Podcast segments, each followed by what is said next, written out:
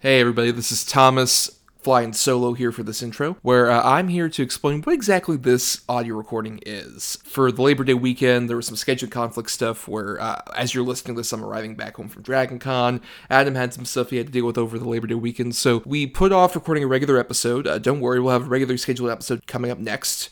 But uh, for this, we decided to take out something from behind our Patreon paywall. That's right over at patreon.com slash GEDBpod, as we like to promote on the show. If you just pay the $1 a month, you get bonus podcasts and get to vote in polls for certain things. And the thing you're going to listen to for this week is our top 10 robots from TV and film, which we put out uh, last February on the Patreon. And we do these in our rotation of bonus podcasts. You always get at least one bonus podcast every month. Uh, this is where Adam and I each have a top 10 list, and we go down our lists for, in this case, uh, robots from TV and film. Uh, and it's a fun time. Uh, there's a lot of interesting sort of twists and turns that are about for this particular one, but it's just a sampling of what you can get for, like I said, that one dollar. You get a bunch of bonus stuff like that, or you get to vote in polls as well, which we sh- I should mention. Uh, the week that this bonus episode is going out in the main feed, on the Patreon, uh, you all get to vote for a bad pick. September's here, but Halloween's around the corner, and every October we like covering you know a bunch of different spooky topics. And uh, for October, the horror movie franchise we'll be covering will be Hellraiser. Given they just recently announced on Hulu there'll be a new Hellraiser movie finally out there, uh, released on October 7th. So we're finally digging into that world of Hellraiser, and you all get to vote between my two bad pick choices uh, for that. Uh, the two choices are Hellraiser Bloodline, the fourth film in the franchise, which is more commonly known as like Hellraiser in Space, uh, which was the last big theatrical release and had uh, Adam Scott in it. It's a very weird one that had a lot of production problems. Alan Smithee credit. Uh, for the director. And then uh, the other one is Hellraiser Hellworld. I think it's the fourth one released straight to video and uh, is also mainly about a bunch of MMORPG players who play this Hellraiser style game uh, that go out to a rave. Um, and uh, they have to face off eventually against the Cenobites, and Lance Henriksen's in it, a young Henry Cavill's in it, so there's a lot of fun to be had there. So it's between those two, Bloodline and Hellworld, that we'd be covering for that episode. You all, who are patrons or edge lords as we call them affectionately, get to choose uh, which one of those bad picks we cover for the episode in a poll. And now, without further ado, here is uh, from behind the paywall our top 10 robots from TV and film. Enjoy. Edge Lords, it's time we count down our top 10 movie and TV robots. Thomas, what is this thing you call love? Oh, Adam, I didn't program that into your software. Then why did you program me to feel pain? Oh, that was just for fun.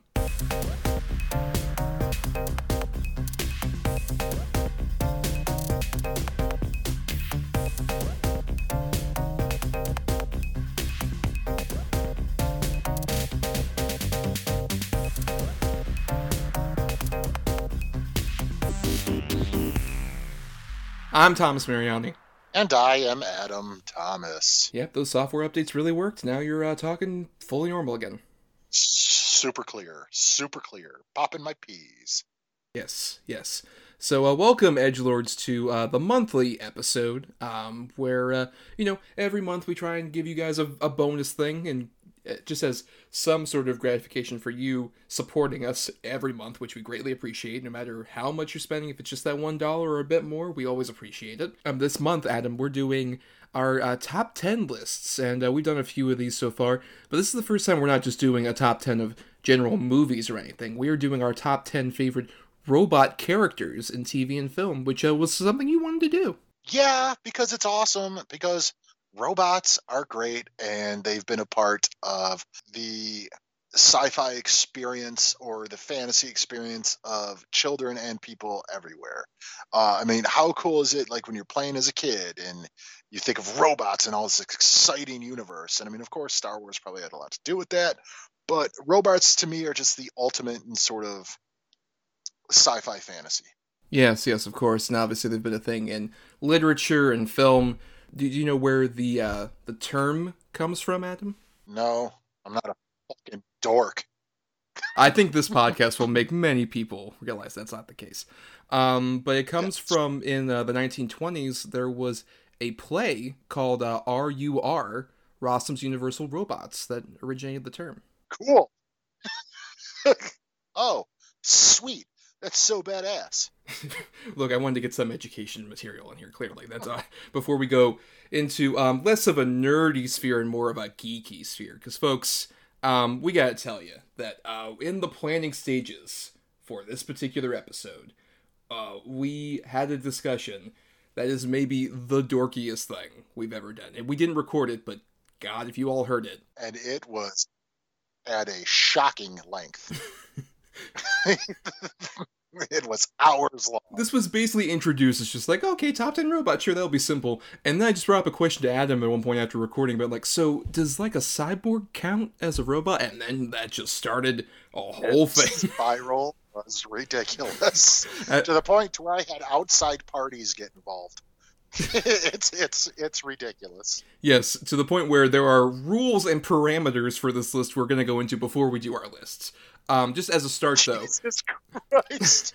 just as a start, just to introduce, give you all the mindset that we were in.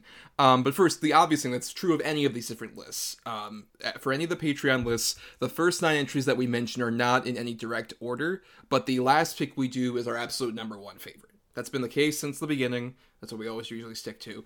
But now, for this specific list, the dorky parameters are one, these robots can be from TV and film depictions only. Obviously, if it's adapted from source material, it would be the screen depictions that would be allowed. Two, only robots with mechanical parts are allowed, no cyborgs with human parts or automatons brought to life through magic without any wiring or components that would be computerized. Let me finish before we keep laughing about this. Um, uh, three, if a robot has synthetic skin a la the Terminator or consciousness of a human um, being in a physical robotic form without any other human fleshy parts in there, like Keanu Reeves' robot double and replicas, as we discussed on the show previously. Those are allowed.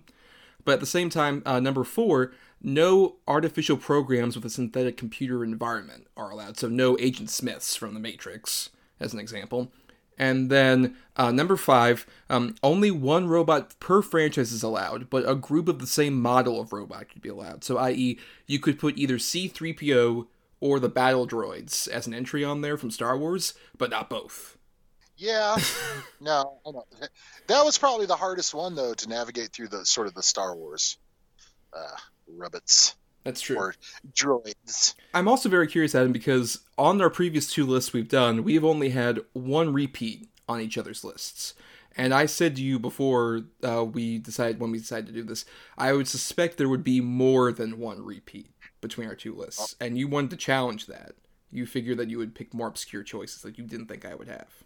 Uh, yeah, I mean, I, I don't know if I went that obscure, but I definitely tried to go a little bit off the cuff.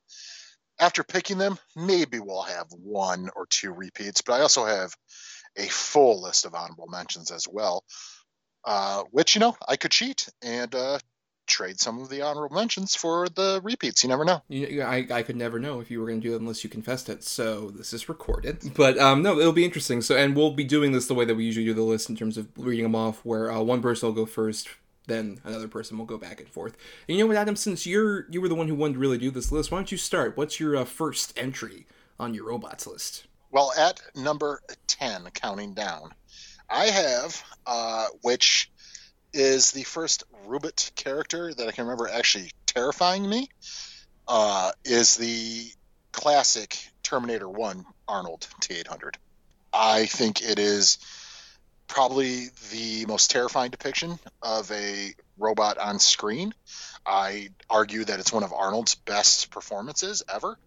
And it's still chilling to watch to this day. Well, Adam, uh, we are already starting with a repeat because that is also on my list. I had I was going to go a bit lower on here for it. wasn't number one, but it was there.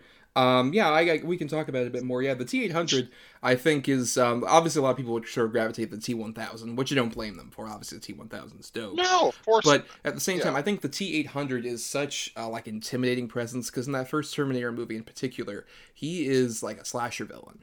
He is an upsetting, oh, monstrous creature. I saw it at drive-in over the summer, and he's still so intimidating. And Arnold rarely plays villains, but he was so good at playing a villain in that particular part. And I, I and I love the little things Arnold actually brought to it, to where he wanted him to be like a shark, in the water and how his eyes will go from side and then his head will follow and then go to the other side and then his head will turn to match his eyesight. Those little details would make it A, believable, and B, just terrifying.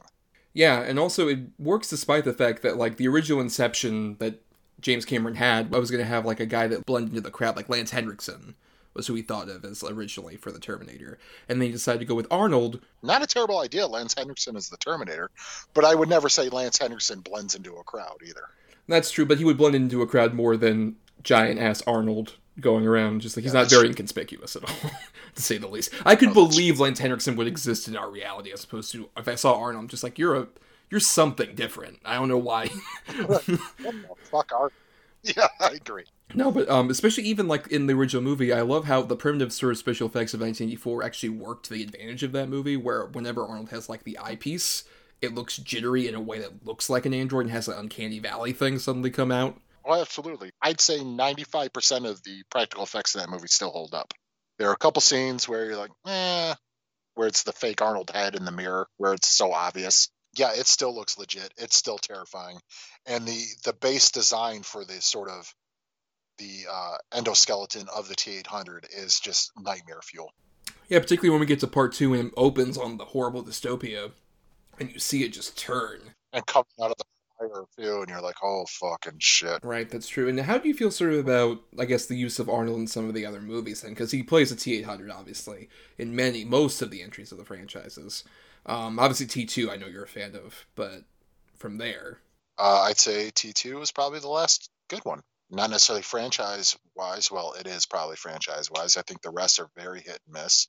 Uh, but I think that's the last time Arnold, because Arnold, it was a perfect sort of counter performance to the first one, where the first one was so terrifying, and the second one, he's still incredibly intimidating, and you know he's like not to fuck with, but there's that sort of childlike you know wonder to him as far as his relationship with John and stuff that really sort of bring it full full circle. And I think the rest of the movies are sort of a pale imitation of either one or the two. Yeah, I mean, I love in T two the smile. I think is Arnold's peak comedy uh-huh. moment. It's such like a funny fucking awkward thing to see him try and smile. It's so good. That when he picks up the toddler. Yes, right. From the back of its overalls and lifts it fucking to that kid like 30 feet in the air, but in reality, like six. Though I will at least give credit to, I think in T3 there's still some like fun action beats in particular using that character, like the big action sequences that, that takes place with like the crane. That's actually mostly practical.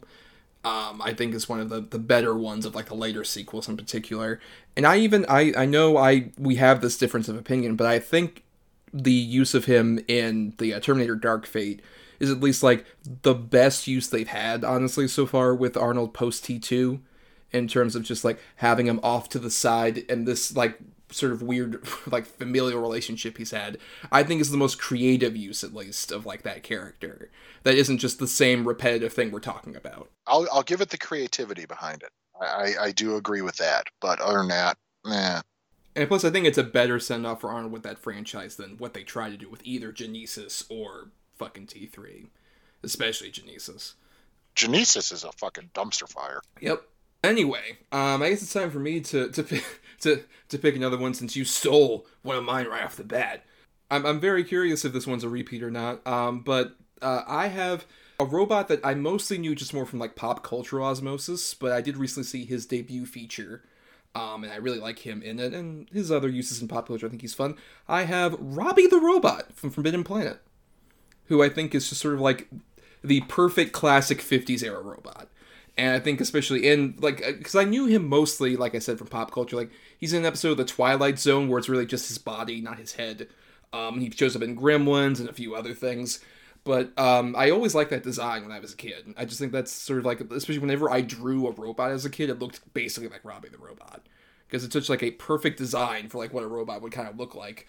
Um, and then when I, I recently saw Forbidden Planet, he's such an interesting character in Forbidden Planet where he's kind of an asshole. He's like a he's a very sort of like gray morality character. If you haven't seen Forbidden Planet, basically it's the Tempest, where like Leslie Nielsen and a bunch of other people in the 50s are in the starship. They land on this planet that's being ruled over by this guy who's like a scientist sorcerer guy and has been living there with his daughter for a while, and also the robotic assistant Robby, who constantly is like very pithy, even though he's like giving people all these different um, like things that they want. He also does it with an attitude. It's a, he's a very interesting character. But yeah, I think especially even compared to like the Lost in Space robot, I think I prefer a Robby who has a bit more of a distinctive personality to him. No matter how many different times they used him in like weird sci-fi projects from there. Uh, Robby the robot was originally on my list, and then he got bumped to honorable mentions. But yeah, I think he, I think you've said it all. I think Robby the robot is probably the most iconic and look alone sort of classic sci-fi robot. You could show that to anybody, and whether or not they know the name or anything, they've seen that robot. Yeah. If you've seen a Joe Dante movie, you've probably seen that robot. you've seen Robby the robot. Yeah, exactly. I mean, and I've seen I don't know how many episodes of like even MTV's Cribs or other shows like that where so many people have a full scale Robby the Robot in their house. That's how identifiable and iconic it is. So I mean, yeah, absolutely a good call.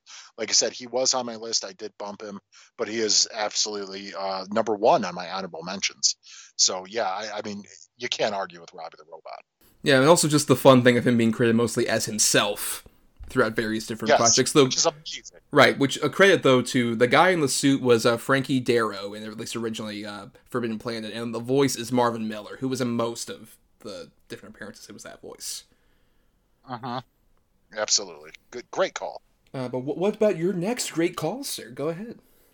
Well, you mentioned him in sort of a decrying matter, but I have Robots from Lost in Space because it does not have a name. Because Danger Will Robinson is one of the most identifiable sci fi lines of all time, and it comes from this robot.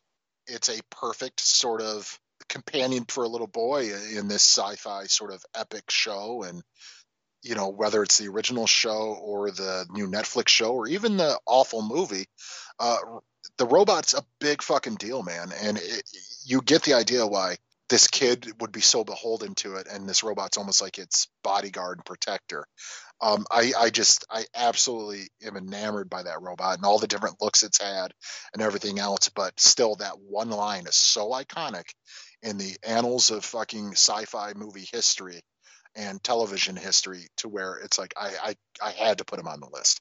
I mean, I, I mentioned him in slightly a decrying manner, obviously before, as you mentioned. Um, I I like you know the robot from Lost in Space. I I think I just it had a lot to do with one my first exposure like to Lost in Space at all was that dumb movie, that terrible, awful movie. Ugh. Where to be fair, I like the design of the robot in that movie.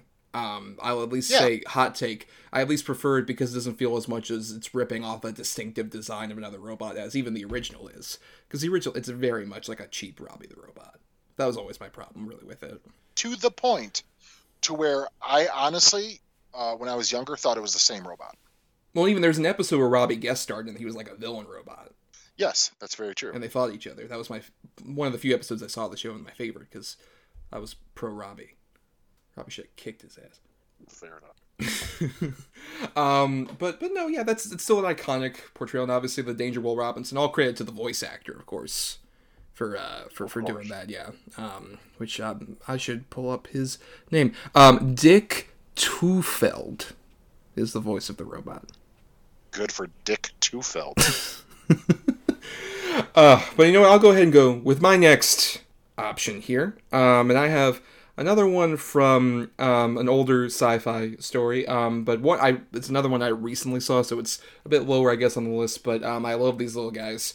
Um, they are the drones uh, from Silent Running. If you're not familiar with Silent Running, basically it's a movie from 1972 that stars Bruce Dern as this guy who's been working on the space station for several years, where th- this is a future where Earth's um, vegetation has mostly been completely destroyed, and this space station has like a whole botanical garden that's basically trying to keep vegetation alive out off of Earth. Um, and Bruce Dern is so dedicated to it that when he finds out the space station is supposed to return back to Earth and the mission's over, uh, he goes a little crazy and uh, starts basically uh, killing off the various different people one by one or jizzing them out and stuff. And so he becomes the only human on there, but his companions are these little robots who are mainly sort of these designs where like they're square figures that have like little arms that jut out. You just got me then because I'm like, is this the one where they're basically the little boxes? Yes.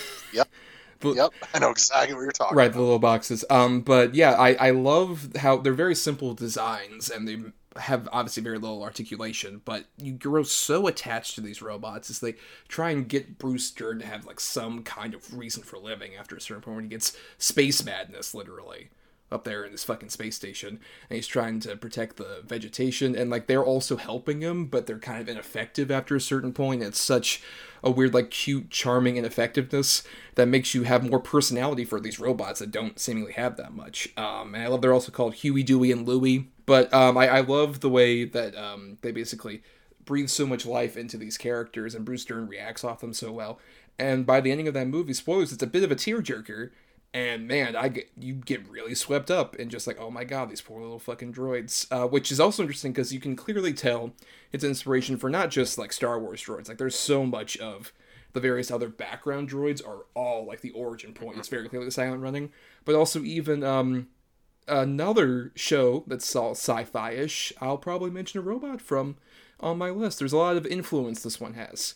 Uh, and if you haven't seen Silent Running, I would definitely recommend seeking that out. That's a it's a very sort of like lost to time sci-fi film.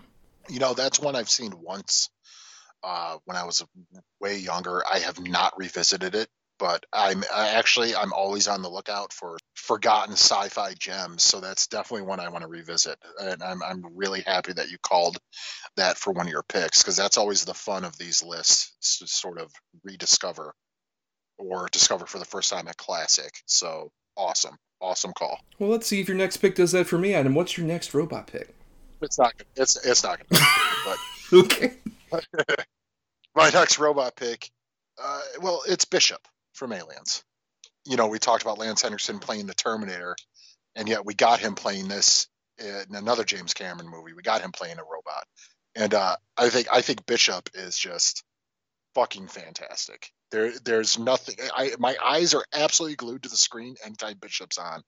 Um, he's a robot that is able to display so much sort of compassion, and yet still feel alien enough to where he's computing the whole time.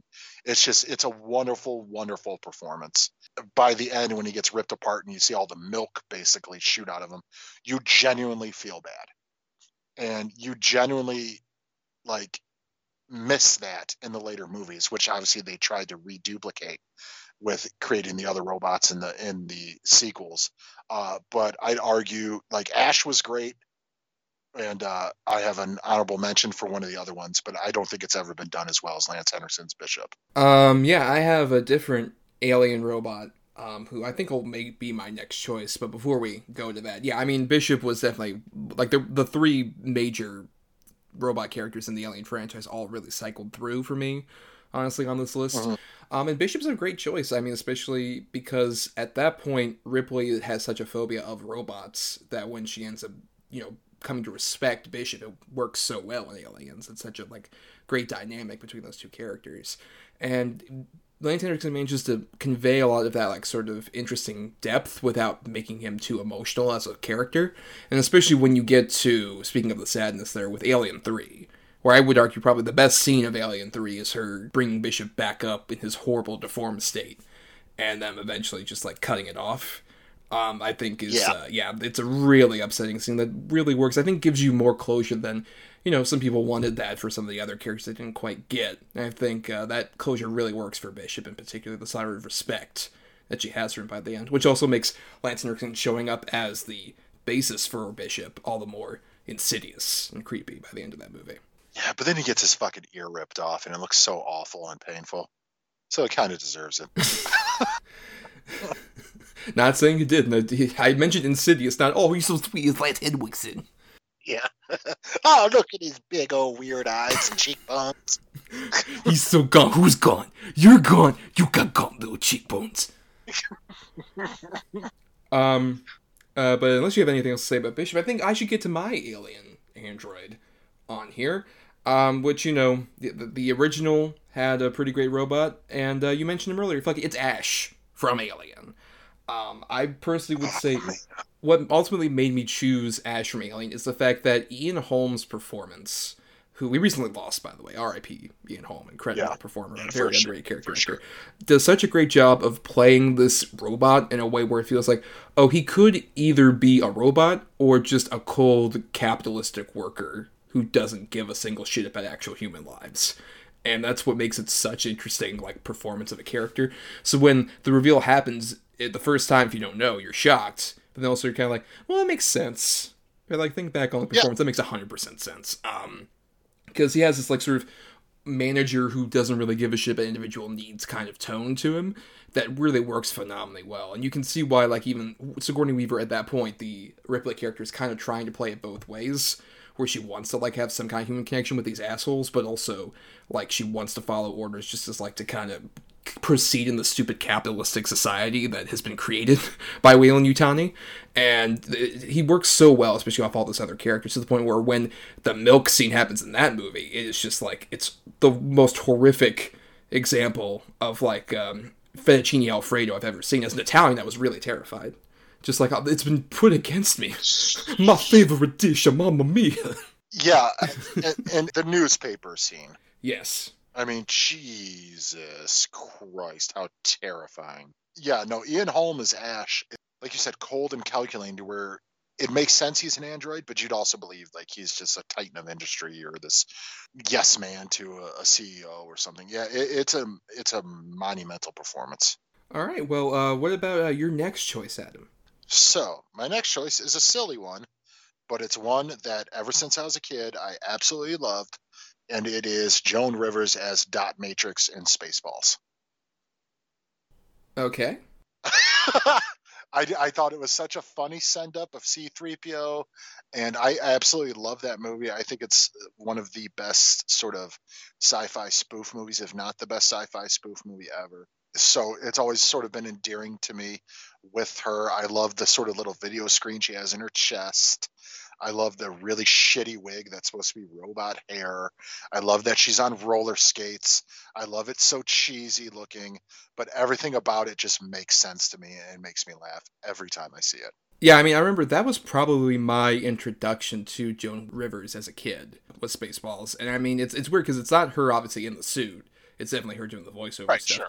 I, I love the design of Dot Matrix in particular as sort of like this uh, female version of C3PO that really works. And I love her as sort of like the um, guardian of the chastity of uh, Princess Vespa, which is like the virgin alarm, just like you watch out, buddy. don't, don't, fuck with me on this. Um, and yeah, I mean, no, she that that's a pretty fun choice. I would it, it's not my honorable mentions. I wouldn't have anticipated, but that's a cute choice. Thanks, man. I'll, I'll go ahead and go with uh, my next one, um, which is not necessarily a silly one. Uh, but it's, I believe, if I'm right, yes, it is the most recent one on my list. Um, and uh, it's a great sort of turn uh, for this actress and a really great example of, I think, modern sci fi in general. It is Ava from Ex Machina. Uh, the character as played by Alicia Vikander, who, if you haven't seen um, Ex Machina, basically the premise is Domhnall Gleeson plays this guy who's like sort of a programmer for this Apple style uh, computer program, and he goes over to the home of the guy who runs this you know giant corporation, played by Oscar Isaac, who is developing a lot of like interesting robotics technology over there at his home. And Ava is one of these robots, and uh, I I just love with the way that that robot is portrayed and the way that Alicia Vikander does it, it's, it's, such an interesting thing where the robot is kind of unfinished. You can see like parts of her metallic core and stuff like that. She hasn't quite been finished. That works almost because like she's stripped down enough to where she's human, but in a way where both these guys have totally different interpretations of who she is. And she has her own sort of version of that. I honestly don't want to spoil it if you haven't seen Ex Machina, but I love the way Vikander kind of plays to the sort of different ways these guys kind of treat her and how that ultimately uh, resolves by the end of the movie. Um, and also just the way it looks. That that movie was a surprise win at the Oscars for uh, like the special effects work, and I think it's seamless. Even I was watch- rewatching. I didn't get a chance to rewatch the movie. I rewatched some clips before, and it still looks like fucking phenomenal. Where it's just like, oh my, this feels like the most realistic robot that could possibly happen in a way that's terrifying. Like anytime you see any of these recent robot videos, we're just like, oh look, they're developing them even more and more in a way that feels unsettling. in a way where it's just like, oh boy, guys, are we can we slow down a bit to prevent the robot uprising? Maybe a bit, guys. But uh, I think uh, Vikander in, in particular, like, I think she won that year for The Danish Girl, um, which is a terrible movie. Uh, but she's pretty good oh. in it. Though I would honestly say she probably actually went for Ex Machina, and the Academy just didn't want to nominate her for it. I, I think that's more the case. I think that might be the case. Ex Ex Machina is such a fucking just phenomenal film. I mean, in every way, I, I love literally everything about that movie. I love the acting, the score, the weirdness of it. Like when Oscar Isaac and the Asian robot start doing that dance. Yeah. and the ending is so bleak and disturbing and awesome. I, I just, yeah, I can't. I, I love that film, and that film holds a special sort of place in my heart. The first time I was ever mentioned on a podcast I used to listen to a lot was on an episode that covered that show and uh, that movie. I mean, and I mean, I just, I absolutely am just in love with that film. It, it, I love also the fact that I, without going into details, I agree that the movies look like very bleak, but also at the same time, you're kind of like, they earned it. I won't say who, but they earned it. you went through a lot. Yes, yeah, I agree. Um, but yeah, so that's uh that's that choice. So Adam, what is your next choice? Well, at number six, I think I have. Uh, it's a, it's, it's sort of an obvious choice when this comes up, but it, he's so iconic, and I love that it's been the same voice actor doing it from all the iterations of it, and he's such a just an honorable robot, and just everything that's it's Optimus Prime. I, I love the voice. I love how pure and honorable the character is, even though it's a big dumb robot that turns into a semi truck. Uh, it's just if if you're gonna pick a transformer, I think it has to be Optimus Prime. Uh, it just everything about him. I mean, even the old animated movie when I was a kid made me cry because you know, like, oh, Optimus is dead. Like it, it's just, I, I I think the character is so cool in design and sort of execution, and it's so iconic to where you know it's something that I loved when I was just a little little fella and then kids who are my age now know who Optimus Prime is and love him.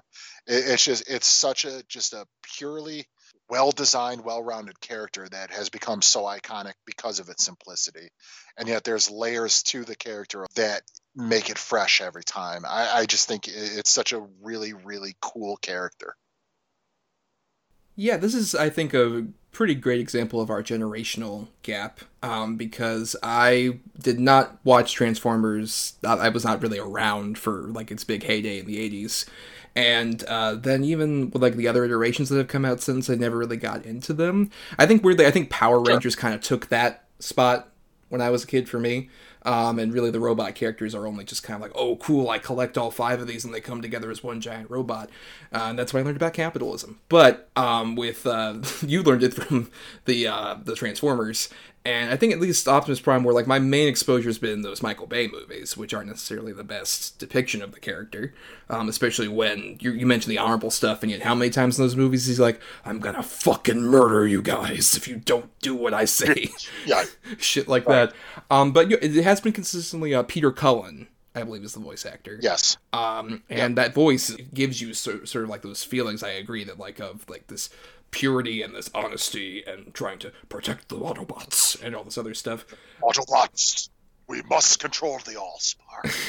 like, yeah. Right. That was apparently based on his brother, who was actually in the military. That's where he kind of got the voice from, Yes. which I thought was interesting. That's true. Um, and, and has a lot of, I think, interesting implications, especially when Michael Bay kind of took over that franchise and made it even more directly militaristic than it was previously. Um, but I mean, the Transformers, at least, like, I really like those designs. Even in those Michael Bay movies, as much as I don't like the action beats, I do like the look of those robots in their, like, usual official form. Like, even Optimus Prime looks really cool in those those movies, just consistently in the special effects, especially when you can see him clearly, and, that, and the action sequences aren't kind of overbogged. I, I want to add Mm-hmm. for anybody who's listening, you can avoid the Transformers movies. Just watch Bumblebee. Right, Bumblebee, which he makes a cameo, and it's more of his '80s design, which I liked the look. Of Yep. that. Also, honestly, I would recommend. This is very weird, but I think my favorite thing to come out of those movies is weirdly the um, Transformers. I forgot what the ride is called, but Transformers: The Ride at Universal. I think is a pretty Oh, really? dope Cool. Universal Park ride. Yeah, honestly, I think it has the same sort of ride engine if you've ever ridden the Spider-Man ride over Islands of Adventure, where you're kind of in like this Nope. little yeah. I, you're not a theme park person, I forgot, but basically you're inside a cart that goes around these screens in, in the Transformers when it's trying to find the uh, the Allspark. Uh, Optimus Prime, and all the other robots, just like we've got to find the Allspark, and you're just going around. But it, I think it improves upon the stuff from because the Spider-Man rides from like 2002 or so. It's kind of outdated the ride mechanics. Whereas in sure. Transformers, the ride you are fucking gliding around and it's like weightless, and you're like, oh my god, this is so cool. And fire effects and water effects are coming out. Um, yeah, I would recommend that ride over any of the movies for sure. Oh. At the right and at the very end, Optimus like leans down on like your right in front of your cart, and he's just like, "You have served us well. You are an honorary Autobot, and you feel like you're an Autobot because you are dead." badass. I want that. I want to have that. I don't have anything else going on. That's all you've really wanted in your life is just that him to say that to you. Ever. I want to be an Autobot. um, but and even the Transformers, I, I, would honestly say my favorite sort of um, of those characters, just in terms of what I've seen, I guess is more a Starscream, with uh, just his voice in particular. Honorable mention. Well, maybe, maybe we'll get to that. Put a pin in that. Yeah. So why don't I go ahead and go with my next choice then, which wouldn't be a Transformer, um, but is another robot mainly aimed at children, though adults can enjoy it. I've enjoyed it into my adulthood here. I have uh, the titular character from the 2008 Pixar film WALL-E. I love uh, WALL-E just as like a an interesting character um, for a robot character, where he has so much personality and life in him in a way that there's a lot of animated robots on my list. Um, well, there's a few more at least. Yeah, there's yeah, there's a few more. Um, but I think he has some of the most personality, I would say, of any of these robots, especially in the first like 45 minutes of the movie where it's mainly just him, and then Eve eventually comes down. But I just love WALL-E just kind of going around trying to perform his menial task, and he has this kind of like weird Charlie Chaplin, Buster Keaton silent film star energy of going around and just uh, doing physical comedy bits that really work and endear you to the character, and his love of Hello Dolly of all things in the post-apocalypse sort of thing of Earth. And I just love like him scrounging around and the little place he's made for himself. There's a lot of personality and love in that character in a way that I think really carries the movie through. Even though I get what people have issues with with like the second half of that movie, but um, at the same time, I think his character stays so wonderfully consistent, and I really believe that he has this earnest interest in Eve, and Eve ultimately grows to like have some kind of like robotic emotional reaction to him at the same time. I, I really am endeared to Wall. I think he's uh, just so adorable, Adam. Now, I will agree that the character design is absolutely adorable, but I think this is exactly on the flip side of what you just mentioned with Optimus Prime, where the sort of generational gap sort of changes a little bit. This one was a little bit uh, kind of a miss for me, WALL-E. I, I mean, I, I, appreciate it for its animation and things that I think it's gorgeous, but it's one of the few Pixar movies that I could never really get into. But I get why he's on your list. It, it, the thing is, he, he's one of those. If you ask people their top robots in films, I, I guarantee you, at least three out of five would mention either WALL-E or Eve, and, and because he is that iconic and he is that adorable. You you want to see him succeed. He's he's the sort of the everyman in, in the case of a robot, and it's it's a very cute design, and I get why you picked it. It's just WALL-E is not one of, that I'm not very beholden to. That's interesting. Yeah. Um, I'm fine, but no, no. Um, but no. Uh, I mean, I get it. Uh, I I guess I remember around the time a lot of people were criticizing is like, oh, it's just Short Circuit again which I grew up watching both the Short Circuit movies, and I remember liking Johnny Five quite a bit. But I feel like, but I, I would say WALL-E has a bit more of an endearing personality with less like even language capability. I grow so much more endeared to WALL-E as a character, and I think even you know I think a lot of credit is also not just to the design and the animation, but also Ben Burtt who did a lot of the vocal effects for various different creatures in the Star Wars movies, does a lot of the vocal ones for WALL-E, where he mostly says his own name or just certain other noises that I think works perfectly for the character. And uh, yeah, I think he's a he's an adorable little robot that uh, Adam would just kick into the garbage. That's fine, no problem, Adam. Yeah, I probably I probably would. It would just um, punt him right into the garbage. Yeah, probably break my foot. Still, fuck that guy. Worth it. Um, but what about your next choice, Adam? All right.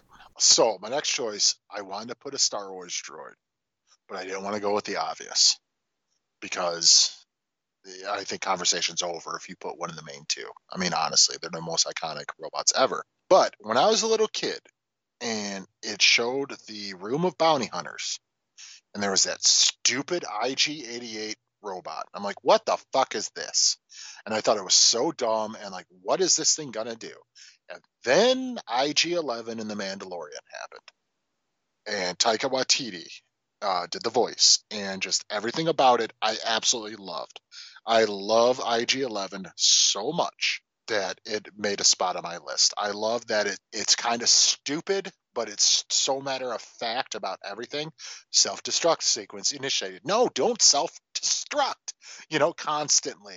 And then he gets rebuilt by the Nick Nolte character and everything. I, I just absolutely love IG 11. Um, yeah, I do have a Star Wars droid on here. Um, I'll get to them later. Um, but I would say, yeah, IG droid, I guess, is an interesting kind of distinction because I agree. I remember I wasn't necessarily so dismissive of IG88 when I saw him in Empire as much as I'm like, what is that? How is that a bounty hunter? That's fascinating. Well, that's that's what I'm saying. Yeah, I'm like, what is this thing? What can that do? Like, it just made no. I, I was never able to sort of connect the dots on it. Right, because I mean, the, the other people like you have Bossk, who's got like the weird. Well, I, is he the lizard guy or is he the other guy that's like the weird, like almost insect like guy that has. No, like, Bossk is like the, the dinosaur looking. Right, one. but no, the IG droid, I think it's interesting. I think the use of IG 11 is one of those things where when that initially started happening in The Mandalorian, I was worrying about, like, is this going to be some, like, stupid fan service bullshit where he's just, like, a badass character? But I think they have that perfect middle ground of showing you what the IG unit can do, but also not going full on into fan service, look how badass he is, like I think some of the recent Star Wars stuff is guilty of. And I think, uh, yeah, I, I agree. I think IG 11 really works well, particularly in the season finale of the first season. I think it's a, it's a really great example of getting you emotionally invested in one of those droids. He's on the speeder bike with baby Yoda or whatever his fucking name, Grogu or whatever, and he's flying through and he's spinning his arms this way and that, all silly, and, and just capping out stormtroopers. Yeah, dude, it's fucking badass. It is fan service. You're 100 percent right, but it's fan service done in a in a proper way. That's one thing the Mandalorian up until the last episode was really good at. Sort of taking these little ideas that people want to see more and making it their own. And I think IG 11 is a perfect example of that. Yeah, without overkilling it with like an IG 11. Right. I think yeah, they they made they strike the right balance between that and also just make him an actual character. And of course, Taika doing the voice is so fun. Um, yeah, that, that it works really well. But now, um, speaking of kind of comedic, you know, ideas of robots, Uh, I have um, a, a certain comedic robot who I mentioned was uh, maybe influenced a bit by the various robots in drones in Silent Running. I have uh, one of a few different robot characters on this television show. I have Mr. Tom Servo from MST3K. son of a bitch. Is, was that one on your list as well, Adam? That's a repeat. Oh yeah, I won more than one repeat. Blah blah blah would happen. Um, but anyway, no, with uh, Tom Servo, yeah, I there's a lot of choices obviously on MST3K, and I love Crow. I, I love even Gypsy and her weird use in those shows, um, and even like some of the other weird robots that suddenly occasionally pop up on that show. But Tom Servo, I think, just has the most interesting personality out of any of them, and he's the one that stayed the most consistent, at least. Like he's had the least amount of cast switchings that have happened on the show, from what I recall. He had like it was J. Elvis Weinstein in the first season, then Kevin Murphy through most of the run, and then in the two other Yes. seasons it was Baron Vaughn. But I think he's still consistently been this weird, kind of fun, dorky character who also just has this like bravado that contrasts with Crow, who's a bit more like of a child as opposed to Tom Servo. Crow's a dick. Well, Crow's a dick. Well, Crow, yeah, Crow's a, ch- a, a dick and kind of more of a child. Versus, I think Tom Servo, to be fair, also can be kind of dickish, but also he fancies himself a bit more cultured. And I love his singing, Yes. especially Kevin Murphy's version of the singing voice is so fucking funny. He's such a fun character, and also such a perfect design of like he has he's the shitty fucking like gumball machine, and he has like little fucking slinky arms, but it gives him so much like fun to see that little design have this big booming voice and then also be able to do like different concertos like the the one where it's the big choir of Tom Servos in little suits Yes. tremendous Phenomenal. he's also the one I think I had like the most fun hearing quotes from on MST3K whenever he references and stuff like that and it's endeared me so much to Kevin Murphy as one of the different hosts Yes. of MST3K I think he's just like a fun like comedic personality at the same time. But yeah, I, uh, Tom Servo definitely one of the, especially since I was a kid, I was introduced to so many stupid different like pop cultural things because of Tom Servo's different pop culture jabs throughout my childhood in particular. Yeah, so uh, he was also on your list, Adam. Yeah, I, I'll elaborate more on that in a little bit. A couple more choices. because I also have a lot to say, and I, I might have uh, done a little bit of rule bending, but you know, fuck you. Um, at number four, I have Ed 209 from RoboCop and RoboCop 2, obviously, and I think even RoboCop 3. But Ed 209 in RoboCop 1 is so intimidating. And with the way he growls and the animal noises and his the way his little foot twitches when he falls on the stairs and the way he kills that fucking guy in the boardroom. I mean, Ed 209, there was no doubt that that was like a tank with a brain. I mean, he's so scary, and the design of it is so cool and so well done with those sort of like I don't know what you want to call them, like insect sort of kangaroo type legs that it had, and uh, it, it's just it's so badass and simple yet so complex to where uh, it's a timeless design. Like that thing looks like it could be something that could exist today. You could put that design in a modern sci-fi movie and it wouldn't look dated. It looks so cool. I love Ed 209. Yeah, Ed 209 was an honorable mention. He was definitely one I really contemplated putting on the list. I didn't most like because I knew like Adam's gonna definitely pick that. so well, of course, yes, for sure. Um, but but but yeah, That's I mean, uh, Ed 209, yeah, I I would agree is a phenomenal design, and also I think it just works so well as the great satire of the movie in the case of like Ed 209's introduction where he's like, "Oh my god, this sleek badass robot that you think you can control." And they're just like, "Oh, dude, you have 15 seconds to comply," and they can't control it, and that guy gets fucking Swiss cheesed out there. Swiss cheese, Mr. Kinney. I think you better do what he says. and he still fucking just blows him apart. It's a glitch. You call this a glitch? I'm very disappointed in you, Dick. like, yeah. Right. Well, I, I just like that's the thing is even the sleek design also works for the brilliant satire where it looks cool, but it's there for like this brilliant purpose that's there at the same time that Verhoeven's mm-hmm. totally going for, and even how like they. I love how they even managed to undercut it so wonderfully with him going down the stairs. How this giant, intimidating thing you can't go downstairs. Like it's like of course that would be like a dumb thing that a fucking capitalist yep. thing of a fucking company wouldn't even think of. This big corporate thing that would be an oversight, of course. And the way that like it has the weird streaking noise when it's down there at the bottom of the steps is so fucking funny. it's squirming down there. It's so good, and also a really great example of blending the different special effects in that movie, where sometimes it's like stop motion, sometimes it's an actual big thing in front of everybody, and it feels pretty seamless the whole time absolutely. I uh, that, that like I said, I think that's it's so iconic to where you know, obviously we saw in the new RoboCop where they updated and it was so unnecessary. But I'd argue out of even RoboCop and Ed 209, Ed 209 would be the one that you don't have to update for modern audience. It still makes sense. Like it looks great. I, I just think it looks phenomenal yeah, the, the, the design still works pretty well, and yeah, they just kind of had him as sort of a thing in the background of the sequels. Even he's just like he's there. There's there's Ed 209 again. You liked him the first time. Here he is again, and again, and now in the remake he's here again, but he's sleeker and he's giant. And he's giant, and also there's no none of that satire there with the droid with the robot. Yeah, no personality case. to it. No personality, none of that. Yeah, it's just kind of like a big thing. I guess that's the thing about Ed 209. I think you kind of hit it on the head when you were talking. It's a perfect sort of satirical take. But for being that big dumb thing that was really sort of robotic and you know you have 15 seconds to comply it still even had personality because of the noises it made when it fell down the steps and where it looks almost like a like a toddler trying to like learn how to navigate steps i mean it still had personality it, it, it's so well done what an expert design well that's just a perfect film anyways. So yeah, part of the perfect film for sure. Yes, yes.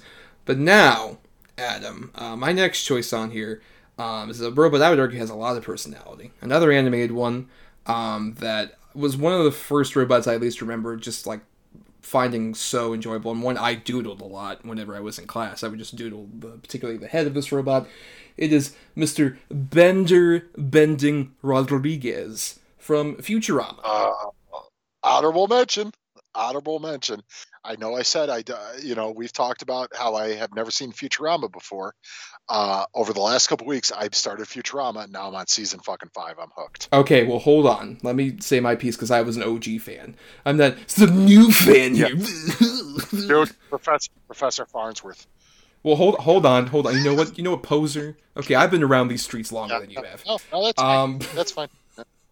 but but no, yeah, uh, Bender, I I've loved ever since I was a young kid, and I watched not necessarily the like I watched the like the the last part of the original run in season four when it was on, but yeah, I'm caught up mostly through Adult Swim with uh, Futurama, and man, I I just love, especially the being a Simpsons kid. I was like kind of adverse initially to Futurama just because it was a different thing, but then once I like really gravitated toward it when it was on Adult Swim, just like oh my god, this show is so hilarious and funny and sci-fi satiric, but especially Bender. I think is so ingenious because the, the creator said that as much that like they loved using Bender because Bender was sort of this character that like they could have any horrible thing be said by him and none of the TV censors would say anything because like oh he's a robot he's not a human being who would imitate right. a robot and Bender is like so perfect and John DiMaggio as the voice of Bender is like one of my favorite vocal performances in any show or any animated thing because he does such a great job of managing to like have this voice that feels like it could be a robot but also just sounds like a asshole frat douche that works perfectly for that fucking design. Oh, absolutely. And there's there's so many like fun things they do with Bender over the course of Futurama. Like one of my favorite episodes is the honking, where they turn him into a wear car, which is such a fucking yeah. funny bit. Or um, even oh. just Bender will just have non sequiturs that are so funny in the middle of this very smart show written by like writers from like Harvard and all these different places that have like mathematic degrees and shit like you'll have really smart jokes followed by Bender doing something dumb like singing B E N D E R bend, which I always got stuck in my head every time I saw that particular episode. It's just he's he's such a fun character that they're also able to manipulate in interesting ways. Like one of my favorite episodes, that's just like a genuinely like great satiric sci-fi episode, is the one where he has sort of a, a fungus that's growing on him while he's in deep space, and life starts growing on himself and he starts becoming attached to the society as sort of like a weird god, but then he can't control them after a certain point. They end up killing each other in a horrible war. It manages to make Bender, like, who is this character that does horrible, awful things, have a lot more genuine emotion and power and craft in a way that, like, they did for The Simpsons and they did for all the human characters in Futurama. They're still able to have that at the same time for Bender, which makes him such, like, a fun creation. Even as the seasons kept going into the Comedy Central era and it wasn't as great, Bender was always a consistent fun highlight, no matter what. Yeah, I was definitely one of those people to where, like you were uh, in the beginning, where I was apprehensive about it because the same people as The Simpsons. I'm like, this isn't The Simpsons. I don't like it. So now that I found myself sort of binging it now, it's so smart and so funny, and it's populated by just so many good characters like Professor Farnsworth, and uh, he he kills me. I mean, he might be my favorite character, but Bender is so good too. And the thing is, Bender's that great linchpin character, like The Simpsons have with Bart, to where you could build a whole episode or an episode arc around him, and it's going to be entertaining. Anytime you build an episode around Bender, it's going to be good. It's going to be smart. It's going to be funny. like I said, John DiMaggio's performance is so good it, it's it's so smartly written, and what a great character! What a what a just a fantastic character, and even the the sort of origin of his name is Bender because he was a robot that bends things. I mean, how fucking funny and smart and simple I mean, it's just so well done. I, I absolutely cannot agree with you enough. What a great call. What a great character. And I'm so happy that I, I'm watching that show. I, I, I, just can't get enough of it. Well, even, joking aside from what I did earlier, like I'm, I'm very glad that you actually gave it a uh, chance and like really enjoying it. What's been your favorite like sort of episode so far? Uh, one that I really liked is when they were on the uh, Amazonian planet. Death by Snu Snu. Yeah, Death by Snu Snu so fucking funny, dude. It's so fucking funny to me. Uh, then when it shows Fry and uh, uh, Zap, yes, later, and they're they're like their body casts, and like, oh, it was so worth it. It's so funny to me. I love that episode. But what about um maybe a more specific Bender one in particular? My favorite Bender bit is when Fry had to move in with him to in his little apartment. He's like, I guess you put your things in the closet, and it's huge. It's a regular apartment. it's just a huge regular apartment. Like that one was really good. Uh, another one when Fry was going to get his dog cloned, and Bender just fucking killed the thing. Basically, he's like, "Oh, now we can do magic together again." like that's so funny to me. But I like when Bender became emperor, and he's like, "Build me a statue," and they do it. He's like, that's pretty good. Well, we went to exactly your specifications. Maybe that's the problem. tear it down and rebuild it. Maybe put a little more effort into it this time. like it's so stupid. He's such an asshole. I, I, I just yeah I absolutely am just enthralled by that show. Or particularly uh, his evil double flexo. Flexo, it's just a fucking goatee. So funny. Yeah, we could talk about Yep. the drama for a while, but let's get back to our robots list, Adam. Let's get what's the, what's the next one on your list? Uh, next one on my list is one that you mentioned earlier because when I was a kid, I thought it was the coolest looking robot I've ever seen to the point where I took a cardboard box and drew on the side of it, drew tank treads and all this stuff, and I taped a pair of binoculars to the top of it, and I made my very own Johnny Five from Short Circuit. I thought that was the coolest, funniest fucking robot, and I had such a huge crush on Ally Sheedy. I had no idea that he wasn't actually Indian. You're referring to Stephen Fisher, by the way, because you didn't say who Yes. that was. I'm like, no, Ally Sheedy was not playing an Indian character. I don't believe. I had no idea Stephen Fisher wasn't actually an Indian, uh, which now if you watch it, you're like, oh, this is a problem. But when I was a kid, it was the coolest fucking movie. When I was a kid, I liked part two more because part two is the more fun one where it becomes the punk and all this stuff because I was a kid. Now, if you watch them now, part two is not very good, but part one still kind of really holds up. It's still a really fun movie. It's a fun movie that I, I could see myself watching with my daughter in a couple years and having her really enjoy it and things like that. I, I just think Johnny Five is such a really well done sort of animatronic character too. There's a lot of personality in that character with the the even the way the eye flaps sort of change and things like that. Like I said, for me being a basically a kid of the late 80s early 90s there was no cooler robot than johnny five Yeah, I watched um, Short Circuit as a kid, and both of them, uh, my dad showed me those, and also I think Short Circuit Two was another one of those just aired on Comedy Central a lot when I was younger. It was, I think, is the reason why I liked it more. I agree, yeah, probably because it was also very kiddie, and also Johnny Five becomes like a punk, and then there's the whole sequence where like he gets dismantled, and then he chases after them, and it, it's like, isn't it hold, I'm holding out for a hero is playing during that, right, or some shit? yes Yeah, Yes. literally the most obvious.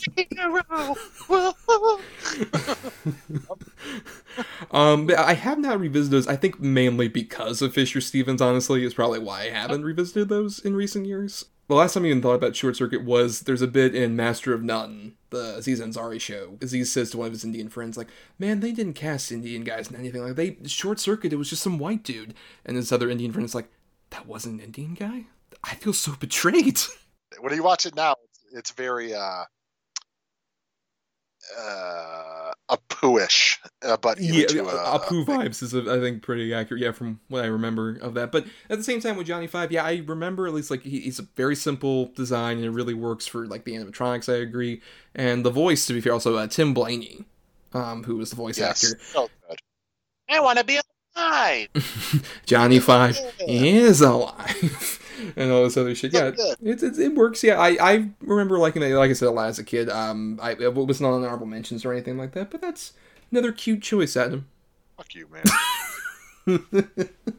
the the last one I have before um my, my number one, since I was gonna have T eight hundred after this, but we already talked about it previously. So I'll go with uh, my second to last choice here, which is um the Star Wars choice I was mentioning earlier, and I guess uh, qu- to Adam this is the basic choice, uh one of the basic choices. But I would argue I think of the two robots, it's the one that at least gets more sort of like criticism hurled at him necessarily. I have uh, from Star Wars C3PO, who I think is more divisive than R2D2 as a character because like I, Yeah. no one usually has any issues with R2D2 aside from like the weird things that he does in the prequels don't make any sense. It's like oh he can fly around, but that never happened in the, any any Yeah, point but afterward. also in the prequels c3po was built by anakin so i mean there's there's arguments everywhere Well, that's true, but also I think just the personality of C3PO in general, I've seen even from people like, oh, I love the original trilogy, but C3PO is so annoying. He just keeps talking.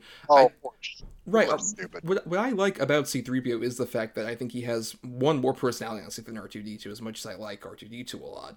I think C3PO has a more like fun, interesting personality. It's just sort of like this British butler who's constantly taken on journeys and constantly isn't equipped for them at all as a And- design. bothering people and and and doing things in the, at the worst possible moment Right. like yeah dude, C3PO is the perfect movie robot.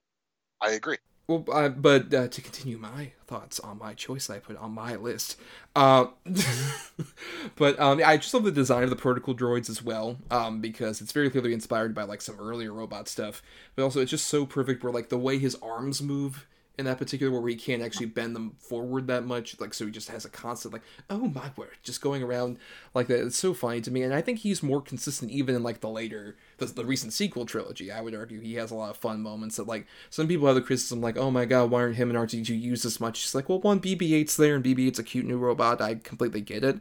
But also you don't like need to have them do much more than they do in the sequel trilogy particularly I, will never stop fucking laughing at his introduction in Force Awakens with just like the, the big reunion of Han and Leia, and then he comes in like, Sir, look, it's me! Look at my red arm. Did you notice my red arm? just like, who gives a fuck, dude? Get the fuck out of here. Absolutely. It's a classic sort of rehash of the moment Empire Strikes Back when they're Han and Leia are about to kiss and C3PO pops in. He's like, "Oh, thank you." you know, yeah. No, dude, C3PO is perfect. Yeah, perfect. Anthony Daniels is amazing. Right. Yes, Anthony Daniels, which we should mention, he's one of the few times where the guy doing the voice is also the guy in the suit in this particular right. case, even down to the most recent movies, despite how at this point, what he's like pushing 70, I think, at this point. Um, he's still in the suit that whole time, and uh, he's been the voice in every single possible incarnation of any Star Wars bullshit. If you hear C-3PO's voice, fucking Anthony Daniels probably recorded that shit. The moment that like introduces you to Star Wars is him and R2D2 on the ship in Episode Four, and you instantly are immediately thrown into this back and forth with him and R2D2, and he is so vital for that to like work as well as it does. He's more of a comedic foil, but at the same time, I think that works so well for any of the comedic beats. I think work perfectly. Even stuff that can be kind of questionable, like say in Return of the Jedi, when he ends up becoming a god to a primitive species that has some weird optics to it. It's still really funny to see him, especially in the fucking status of this godship, and he doesn't have any kind of like godliness to him. It's so upset. Like honestly, the only time where I really have issue with C-3PO is just in Attack of the Clones when they use him for full on like slapstick shit with him and the battle droids and the whole bit where his head's being dragged and he says this is such a drag. He's just like guys god fucking damn it. Yeah. Why are we doing that? But also at the same time even in the prequels i really love the look of him uh, sort of naked. The puppet animatronic they use for that where it's being manipulated by like anthony daniels and green screen and stuff. Uh, I just I, I think C-3PO has been the more consistent robot to me of, of any of the Star Wars movies, really. The thing is, you know, as, my next pick is going to illustrate, there are certain robot characters that are a pair. You know, a lot of people C3PO, R2D2, C3PO. But I believe there is enough of a differentiation between those two characters to where C3PO to me is absolutely the standout. I, I think uh, in basic design, and look, and eh, what a smart idea to make this shiny sort of gold copperish looking robot with these bright yellow eyes, and yet there's so much emoting and everything that comes between it. He's this real nebbish, sort of scared character who's constantly whining about everything, yet he's the crux behind a lot of the story of the Star Wars universe. I I I, I absolutely love C3PO. Love C3PO. Well, Adam, I have a feeling based on some process of elimination and context clues about what your pairing might be and what might be yeah. uh, breaking the rules a bit. So uh, go ahead and uh, break the rules. What's what's that uh, next choice? Well, I broke the rules in in the ass in the ass. I broke the rules in the ass. I have a hard time separating the two, and uh, I, I my next choice is Tom Servo and Crow because I love them both for different reasons, but I could not separate them. Like I don't think I could enjoy them without the other. Like I Tom Servo's great because of his sort of interaction inclusion with Crow, and and I do think vice versa. Um, I, I I mean, we both have seen them live. I have the Funko Pops of them. I I still like you know watch RiffTrax to this day. I'll watch old mystery science theater to this day. They they were the first sort of um, example to me of how to watch a movie that's so bad it's good and poke fun of it. It's because of them that i'm able to do that with certain movies. Um, they're so important to me as far as even uh, a lot of my sense of humor and um, just sort of my criticism on film in general because of those two characters. I, I, I just I can't sort of I can't separate them. To me, the one does not exist without the other, and I, I think you know it's one of those things. It was so niche and nerd culture and sort of you had to be in this club if you liked mystery science theater. Like it wasn't super mainstream, um, but it's just it, it's one of those nerd clubs that I'm so happy to belong in. And it's because of those two characters, and and I just I love them so so much. Like I would kill, literally, I would murder you, Thomas. Just you though, not nobody else, but I would murder you, Thomas, to have uh, like life size replicas of them in my home. I, I, I just I can't sing their praises enough. I, I absolutely love those two characters. They have informed my sort of appreciation of film and sense of humor about film um, since the beginning and to this day. Well, it's uh, time for me to finish writing my ticket for you to go to jail for breaking the rules. Um, nah, I don't care. It's fine. Um, yeah, I mean, I, I as I mentioned, I love Tom Servo. I'll give you that. I did break the rules. I, I'm sorry, but you know what? So, what? No, I believe this is uh, Law and Order. You are uh, sentenced to jail, uh, straight to jail with you. Bum, bum, bum, yes. Um, but no, I mean, I, I, I mentioned my love of Tom, so I guess I'll stick mainly to Crow here. Um, yeah, I, I really um have been endeared, especially their their back and forth. And Crow also, I think, just has like at least the more zany kind of like threads, especially in like the Mike era, where you would have him like either encounter an evil twin or he would do like some of the things they would do cheaply with like Crow, where he would like stretch out his arms. Like there's that one episode where I think they just stretch him out, and he's super it's tall. So it's so fucking funny. Or even just weird stuff like his love of people like Estelle Winwood, um, or yes. um, his uh, his love of Kim Cattrall and shit like that. Of course, uh, just like really fun stuff, and they, they work so well with each other because Tom has kind of like the uh, bigger brother attitude to Crow that really works for their like back and forth and obviously whoever the host is kind of has to play dad in that scenario and it works really well between the two of them. And also the design for crow once again is so perfectly like cheap where you can tell like oh there's part of like a hockey like guard mask thing for his head and the whole bit of like his mouth is like a pinball uh, a pin uh, a bowling pin and shit like that. Um, it, it's such a like fun and genius little design and I think it works for like the homemade aesthetic that Joel Hodgson kind of created for that show. It's just perfectly exemplified in those two robots, and uh, yeah, it's it's you know they're both worthy of being on the list. Maybe not on the same entry in the rules that we established, but you know they're still both worthy yeah, of being on the list. I don't think I did that. I'm a rule breaker. A rebel, a renegade. Give me your badge and your yeah. gun. You're off the Patreon force.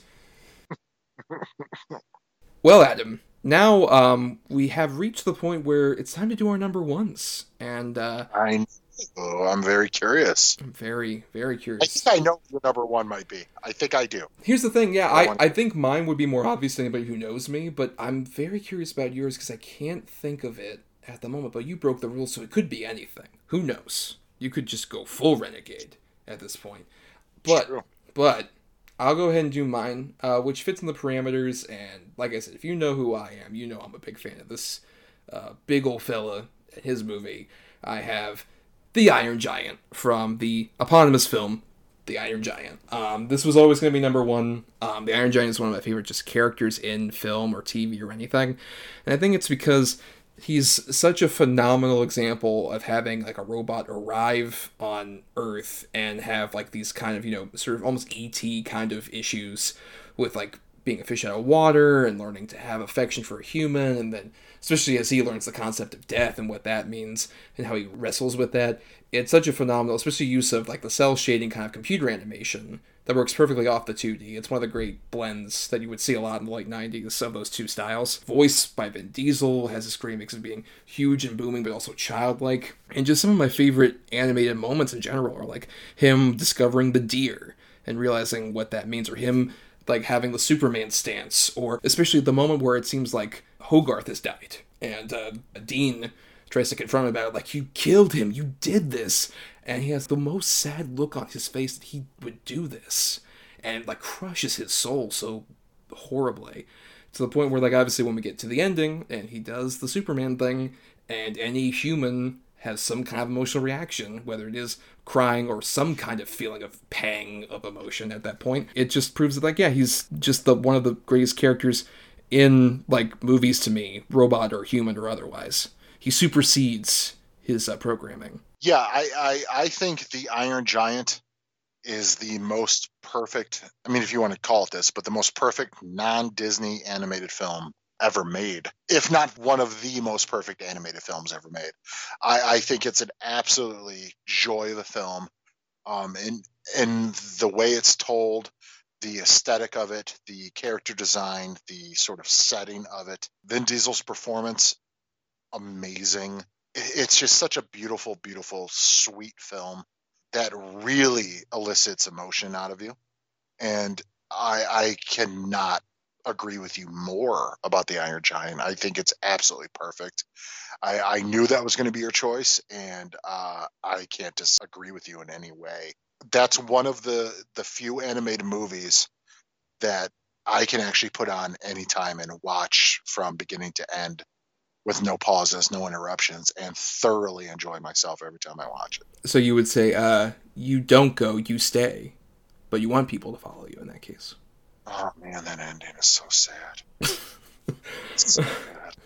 Well, Adam, so... now I'm incredibly curious. Who is your number numero uno roboto? My number one of all time is I picked it because A, it gave me nightmares as a child. B, I think it's a just a perfect performance ever. Is Yul Brynner as the man in black in Westworld. He is terrifying.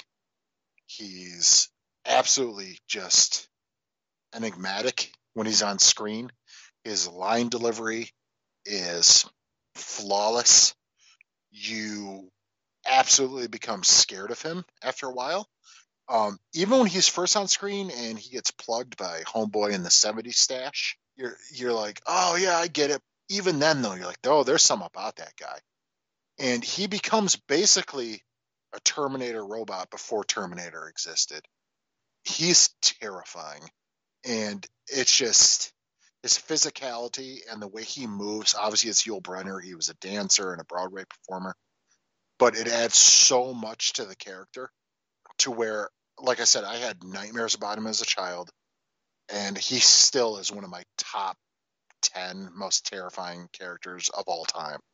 I, I, I cannot express how much that performance and the idea of that character opened my eyes to the possibility of robots being evil and what they could do if they turn against humanity and he is single-handedly responsible for that well um, i have seen westworld and i won't necessarily uh, poo-poo the actual character i think um, the the choice of yul Brynner obviously works really well because of the what we are taking from like the Magnificent Seven at that time, and seeing Brynner in that particular role. I do agree that's a, a lot of the inspiration for Terminator, and I guess I didn't just have him as an honorable mention necessarily because I'm not a fan of that original Westworld movie. I think it's a really dull slog when especially we don't see the Yul Brynner robot, and I don't give a single fuck about those two dudes that we follow throughout most of the movie. I think it's a cool concept that just was like not executed that well by uh, Michael Crichton, who I don't believe had directed a movie at that time. I really think it shows for the most part in that movie. Um, I think other people, like you mentioned, like the Terminator and some of these other influences, even like the at least the first season of the the TV show inspired by it, I think did a lot better with that concept. The the robot though at the same time, I don't think it's a it's a bad choice at all to have. Well, thanks. but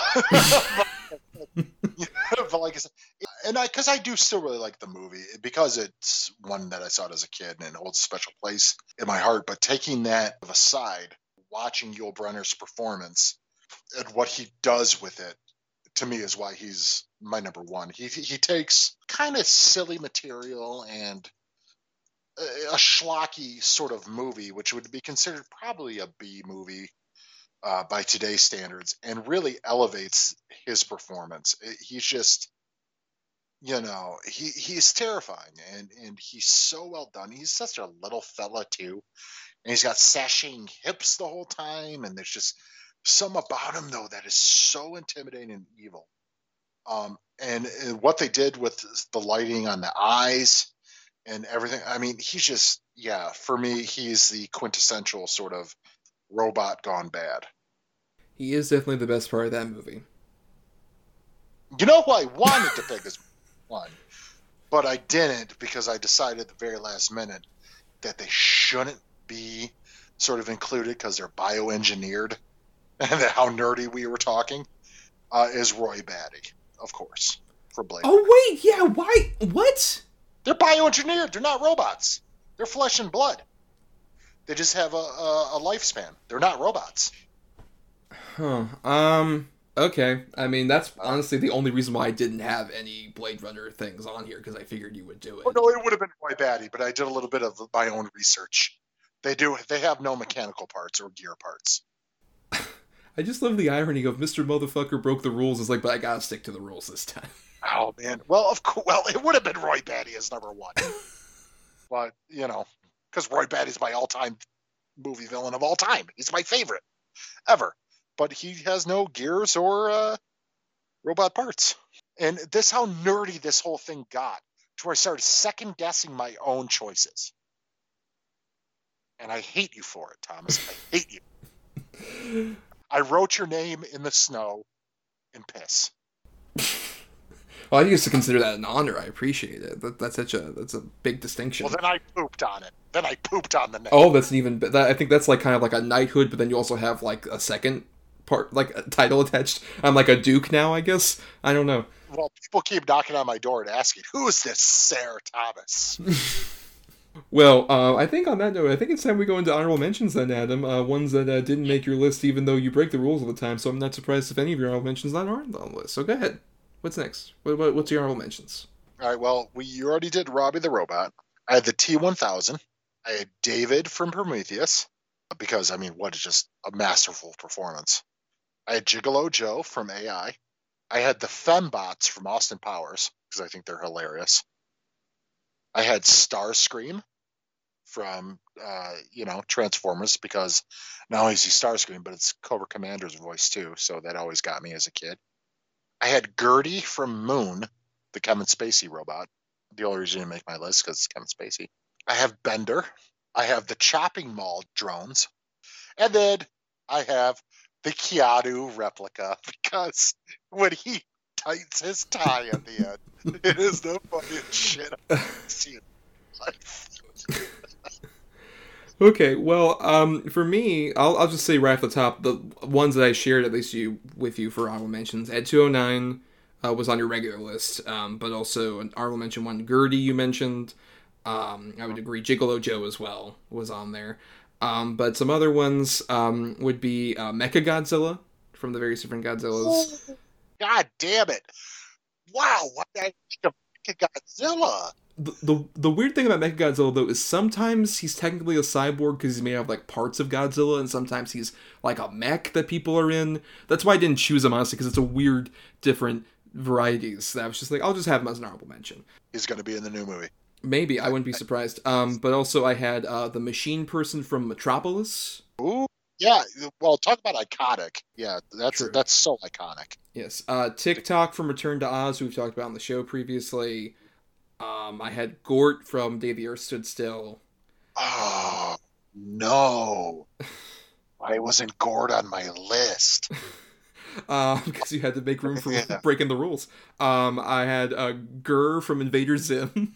Oh, that's a good one. yeah, who who I always found very funny. I had Marvin the Paranoid Android from The Hitchhiker's Guide to the Galaxy, whether movie or the, the TV adaptation they did. I've always loved that character. And then I have the two sort of like funnier ones. I have um, one BB from Deadly Friend, who I think is like such a f- That's stupid, fucking funny droid. Almost That, fucking list, dude. That almost made my fucking same list. honestly it was on there for a while then i'm like no i'm not going to put that on there um but then also i had the cybernetic ghosts of christmas past from the future from aqua teen hunger force Oh my god. Oh my god. That's perfect. every time that fucking robot shows up it's just like in a long time ago in the future. yes. The funniest fucking thing. Oh, you got me with that one. Oh, that's a good It's- one. It seems like you yeah. with several, you were just like, oh my god, why wasn't that there? hmm You really, really did, man. You had a lot of good ones, man. I almost threw like some silly ones on mine. Like I didn't, obviously they're not mine, but I almost put Bicentennial Man just to throw you for a fucking loop. but then I'm like, how am I going to explain that? I can't do that. Look, honestly, the biggest loop is that not putting Roy Batty on there. That was like the biggest I loop you could have ever done. but like I said, man, I did a little bit of research and it wouldn't have made sense. I get it, I get it, but I mean, um, like the one I regret not at least having most on there is probably like a Gigolo Joe. I think Gigolo Joe is just like, especially an underrated one that deserves a lot more mention. It's just sort of like a really complex, interesting robot that doesn't get enough love now, twenty years after that fucking movie came out. That's one of those few movies we've covered on our show too. To where after we've watched we watch it, expecting it to be kind of like the bad pick, we're like, no, this is actually a really good fucking movie. This is a phenomenal movie. Not enough people are talking about it. it's actually really phenomenal. one of the grand rated sci-fi classics of our time. Um, It absolutely is. Teddy Uh, could have been on this list. that's true. Uh, of, of at least your honorable mentions, what is the one that you regret not having on there the most? Probably Gigolo Joe, honestly. Either Gigolo Joe or uh, David from Prometheus. Yeah, David was one I really contemplate just because like I those movies have so many problems, but David is so consistently fascinating. He's so good. It's it, it, it is my favorite Fassbender performance. Is David? Yeah, it's also it's the it would I would argue of like the various robots you mentioned, he's like the bleakest character possible. Yeah, oh my god, he's terrifying. Like I don't think any of our other robots committed genocide. Uh, well, no, not unless you count the T800 and his model. but no one single character committed genocide. one single character committing mass genocide? No, then yeah, it's David. yeah, I honestly, I sure. rewatched both those movies, and especially I think Covenant is a lot better than I remembered. Covenant's not a bad movie. No, honestly, It's not, but I think Covenant is a little bit more. Um, I don't want to say comprehensible, but a little bit more even consistent tone than Prometheus. Yeah, that's why I think I like it more. I think it has a better balance of like the gory stuff from like the aliens, and also just the the weird Prometheus stuff that I think works a lot better as a as a blend. It fits so perfectly also as like a bleak Ridley Scott movie of just like even like the people acting stupid. I think works so much better in that context where it's just like, oh, of course this is like his view on humanity. Of course these like super intelligent people do stupid things all the time. Honestly, being in the middle of COVID kind of made their actions Yes. far less stupid. Because like, oh, Yeah. people doing stupid, even if they're super smart scientists, of course they would do these stupid things on the alien planet. Let's sniff this random fucking vegetable pod on a planet we've never been to. Yeah, Let's do that. How fucking dumb are you? Covenant holds up a lot more than Prometheus does. I still like a lot of the um, sort of production design of Prometheus, uh, but Covenant's a better movie, I think. Plus, I would, also say of the, the the the weird like weird interstitial things they released with both Prometheus and Covenant, the best one of those is the sort of intro video they did for David, where it's just uh, Michael Fassbender talking directly to camera as David, and it's so unsettling. I'd recommend anything else watching that video. It's all you can find it online. It's really great. Yeah, it's creepy and weird. But yeah, I think that ends our robot list. Uh, that was interesting, very contentious, very uh, lots of back and forth I didn't expect. But no, that was that was a very twisty and turny little episode we did there, Adam. It was very Shyamalan. what a twist, yes. Uh, but before we go, we did want to at least read a brief bit of feedback from one of our patrons and a guest on the show previously, Jonathan Habton McHale, talking about our Tron Legacy commentary, where he says, Another great commentary. I really forgot how drawn out this movie was um, after the nightclub scene. Michael Sheen is the real gem of the later half of the movie. Uh, with the constant exposition, it seemed like Quorra's uh, DNA posed medical breakthroughs via biodigital jazz of the ISOs. That should have really been the crux of Clu's conflict. Like you guys said, they should have been more concerned with expanding the control over the grid and destroying the uncontrollable. A war against a digital fascist would have been great. Uh, we got a fake looking deep fake of Jeff Bridges and a naive yet alluring Olivia Wilde instead. Yeah, I think that's the conclusion we pretty much came to with that commentary. Um, I did listen back to that commentary, not to toot our own horns, but it's probably my favorite of the commentaries we've done, just because of the weird sort of turn we both kind of do on the movie by the end of it. Yeah, I agree. I, I had a really good time uh, recording that one. Like I said, it, that was one of the ones that you know, I really championed that movie when it came out, and then rewatching it for our show, I'm like, I still like it, but I can see the faults in it, and that's okay, and that is okay. You could still like something and see the faults. You don't have to be all in all the time. Yes, of course. That's definitely the case. Uh, but before we officially leave now, Adam, it's time we tease some things. Uh, first off, the next main episode we're definitely going to do for the bonus thing, where we always commit to at least one bonus episode for all of you guys. For March, it is going to be, as we've teased on uh, sort of the posts and stuff and everything, we are doing a March Madness bracket where um, it'll be us and three other compatriots uh, who we've come together with, and we have, uh, as you saw on the post that we asked, where we asked for you guys to contribute a couple choices, we have 32 slots that are filled, and uh, of the best movie villain. And it's a very wide range and interesting It's insane. amount of different choices. The seating we've already done is uh, quite fascinating. Um, it'll be fun to record that.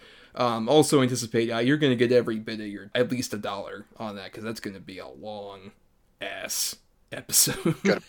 Like I've said, we're talking hours, son. Because we're going to go every every character. It's going to be super fun though. Yes, Um, and I'm really happy with the people we've chose and who's contributing as well. Let's throw in a caveat though for anybody who's listening to this who might be curious about what we're doing. We're talking about each person as a villain. We're not making them fight each other. No, very good Because if point. we Yes, make them fight each other, it's going to be chaos. yes, which I'm all for. Which there might still be a little inkling of that here and there, but it's just going to be who was the better villain in their original source material. Yeah, because I mean, some of those choices, even including the two of the choices that were uh, picked by you patrons, um, if they faced off against certain other characters, they would not be a fair fight, and it would be pretty easy to determine if it was just based on. There's two characters that were chosen who would win the whole fucking thing Yes, if we went that way. So, but we're not going that way. we're going by the actual clout of their characters as villains for sure. Yes. Um, and also, Adam, I think we can tease this here. Uh, we've been talking about doing this where, um, at, back in December, we did the little sort of surprise podcast thing where we talked about Wonder Woman and Soul, uh, two Yes. recent uh, releases on streaming, and uh, we're gonna, I guess, kind of bring that back as another semi-regular podcast. It depends on the movie, what's coming out, what we're gonna do with it. Um, that we want to talk about. Um, I know, in, uh, and we're gonna call it. Uh, I believe the title we ch- both uh, mutually agreed on was "On the Edge of Relevance." Yes. like we said, it's gonna be semi-regular. It Depends on the movie. I think the one I one of the ones we're gonna do definitely would be Godzilla versus Kong, but I do think also, are we gonna do the Justice League Snyder cut, Adam? Are we gonna talk about that? I think we kind of have to because A, I don't want to devote a whole other episode to DC, and I don't want to devote a whole episode to Zack Snyder. But that is a very important sort of monument in cinema, modern cinema that's happening. Uh, so, yes, I think we might have to do the Snyder Cut. I would not stress maybe important as much as interesting piece of cinema. Well, uh, yeah, well, important in the way that is this going to become a regular thing? We'll we'll talk about that for sure. Yeah, so I think it's it's pretty clear that'll come out on March 18th. So around at some point, we keep in mind this will be very like loose. We're gonna it'll not be a very like well edited episode necessarily. We'll watch it. We'll talk about it, and I'll put it up with some very minor editing, basically. Yeah, when we uh, talk about it. So yeah, that'll be the 18th. So at some point around like that following week, we'll talk about it. Um, but yeah, anticipate those on a semi-regular basis. And I also want to tease something else for our patrons. Yes. we have sort of discussed a new commentary that won't be for a little while, but I'm going to say it might be the best commentary for the best movie ever made. Uh, yeah, they'll come out in May, and in April we'll have a media discussion, which we'll announce um, around the end of the March Madness thing. You know, when we're both delirious and just Yes. completely gone as people. Just oh, by the way, we're gonna talk about this show. Right. Um, but but yeah, so that'll be a lot of fun. So stay tuned, patrons. And on that note, it's uh, time to power down, Adam. Time to power down your power cells. I don't know how to love. You never taught me how.